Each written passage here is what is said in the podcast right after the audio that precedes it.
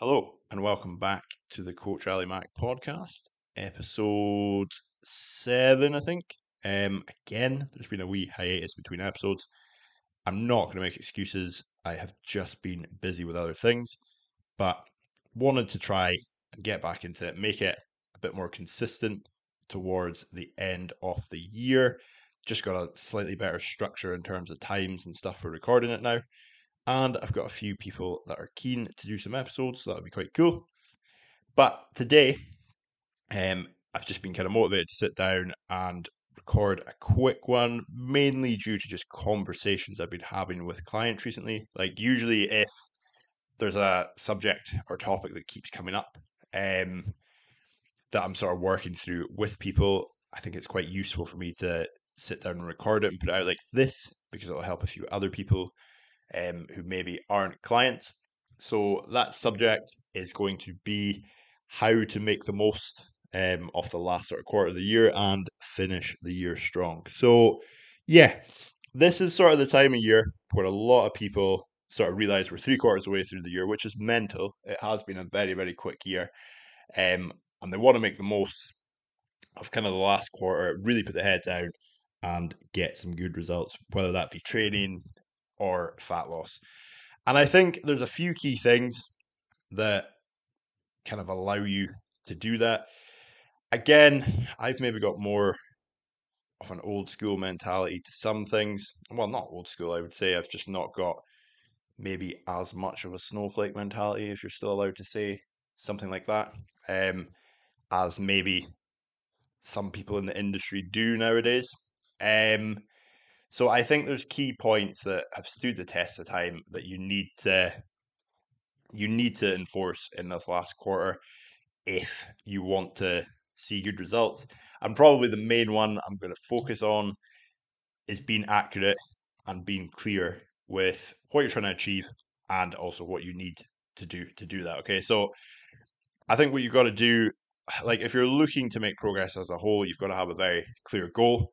Okay, so for example, if it's fat loss, you need to commit to fat loss and not be doing like a week of fat loss and then a week of trying to gain weight and a week of fat loss and you know get stuck in that constant cycle. Be clear, pick a goal and commit to it and then figure out the action steps, okay? So quite a lot of my clients will be fat loss focused towards the end of the year. Okay, so that's kind of the main goal alongside the training. The training for us kind of takes care of itself um, because it's structured. So we'll get that performance improvements, we'll get the strength increases, um, we'll get the conditioning improvements because the structure is there. So it's kind of that bit takes care of itself because I kind of deal with that.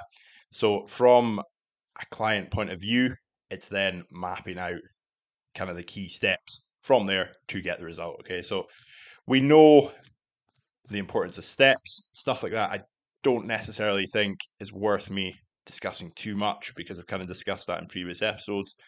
Um, for me, generally, people who are targeting fat loss, I recommend seven to 10,000 steps a day.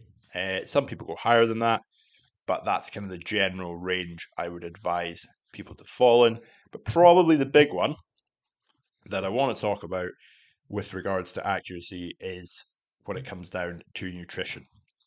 Because again, ironically, this ties in quite well with the last episode I recorded, but in that time, my kind of opinions have probably changed a little bit. Um, so accuracy with nutrition ultimately is the key to success when you're trying to lose fat. Okay, like there's a the old saying that you can't outwork a bad diet, and I would completely agree. Um, if you're not in control of nutrition to some degree, then you're going to struggle to lose fat. Okay, now for me, when it comes to accuracy with nutrition, my preferred method is calorie tracking. Okay, I don't like I again I'm aware, and I said that in the previous episode. Calorie tracking maybe isn't for everyone. There's going to be some people it's not going to be a good fit for, uh, but I would say for ninety five percent of people, um, if not more, it is going to be a good fit.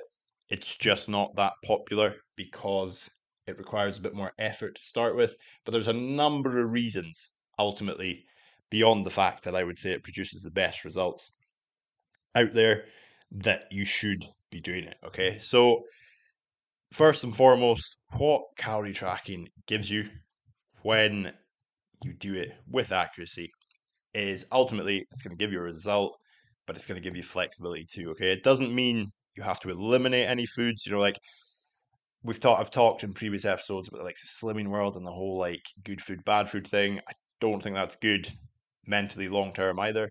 Um, and slimming world also, yeah, I will not go into that. People know my feelings on slimming world. Um, but as an example, I think some of these diet methods create bad relationships with food anyway. So tracking doesn't. It allows you flexibility, it allows you the ability to still eat your favorite foods. You just have to be accurate with how you're tracking them. And in terms of developing a lifestyle that's going to allow you to get results and is also going to allow you to maintain those results, which is kind of the most important bit, you know, ultimately it's a sustainable way of doing that when we calorie track. Okay. Now, again, something I think gets overlooked a lot with tracking, and this is something that I have been talking about a lot with clients, is it ultimately gives you peace of mind in terms of from a physique point of view, I think, right? Now I kind of probably need to delve into this a little bit because it's probably something I would say I've experienced um, myself along the way too. So kind of what I was chatting to clients about is I think it's really easy to get over focused on body image when you are in a fat loss phase, okay? Which I suppose to an extent you would expect. You're going to be looking for physical changes. But a couple of people were sort of saying to me when they don't track so accurately that maybe the worry, you know, that they're going backwards, for example, you know, gaining weight, um, feeling super bloated, feeling like they're seeing negative changes in their physique, the frequency of those thoughts kind of increase. Now, in pretty much every case where people have chatted to me about that, that's not actually been the case. There has been no actual regression. They maybe just fallen off tracking for a week or two.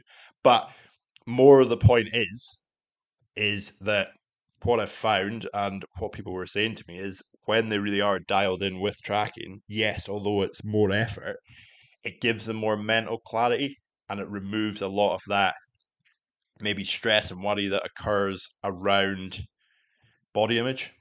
So I thought that was quite interesting and I thought that was something worth citing because again, it's definitely something I would say that um, I've experienced myself. Probably there's been periods in the last few years where I haven't tracked, and yeah, I probably would say that I've become more image conscious as a result when there hasn't actually been anything to be concerned about. So again, basically what I'm getting at is I think there's a lot of there's a lot of chat nowadays about maybe how tracking can feed into disordered sort of eating, which I agree to an extent with. I think if you take it's like anything, if you take it to extremes, then yes, like if you're sitting weighing lettuce leaves, um, I would say that is extreme. That is not a good place to be with tracking. But ultimately, for all that negativity, I think the positives outweigh the perceived negative benefits. And something that's overlooked is it does give you mental clarity and control when you put the effort in to do it accurately. So, yeah, that was maybe a long winded way of kind of saying why I prefer tracking in terms of allowing you nutritional accuracy. But ultimately, I think it's important if you're trying to pursue fat loss to make the effort to track and track accurately. Okay, now I think again it's worth running over kind of general guidelines for what I'm talking about when I'm talking about tracking accurately because people will perceive accurately differently. The key thing for me and what I advise clients to do is track the big stuff. Okay, so what I'm talking about when I'm talking about the big stuff is the main macros, okay, so your carbs, your fats, and your proteins, and if you're drinking, keep a rough track of your alcohol. Okay, obviously, you might not be absolutely on point with that, but keep a rough track of it if you've got nights out and stuff. Um, reason for that is that's all your calorie dense stuff. Okay, the likes of your salad and stuff, like I made that reference to lettuce there, like likes of your green veg stuff like that, is pretty low calorie.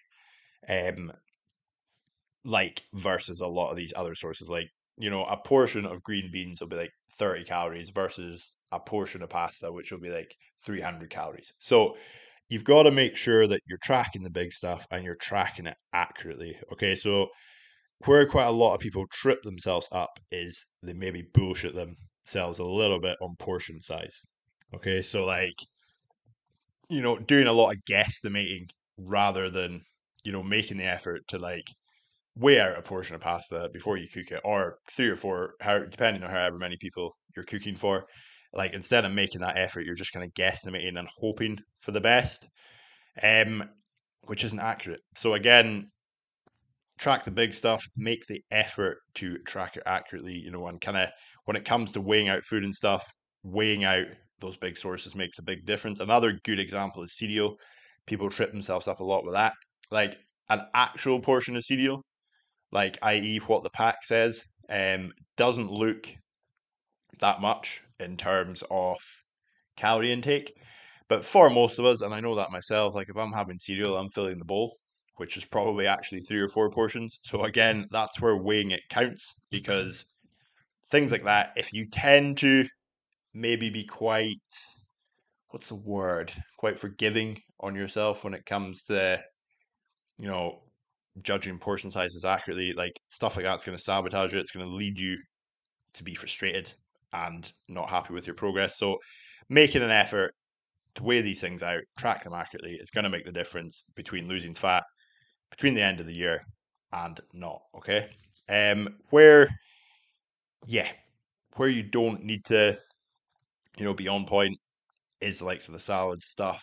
Um, things like as well, like things to throw in there is like I, I don't track teas or coffees. Like some people do track their teas and coffees. Like obviously if it's big stuff like Starbucks, all the rest of it, track it because that's calorie dense. But like your general kind of like everyday coffee, it's like three or four calories.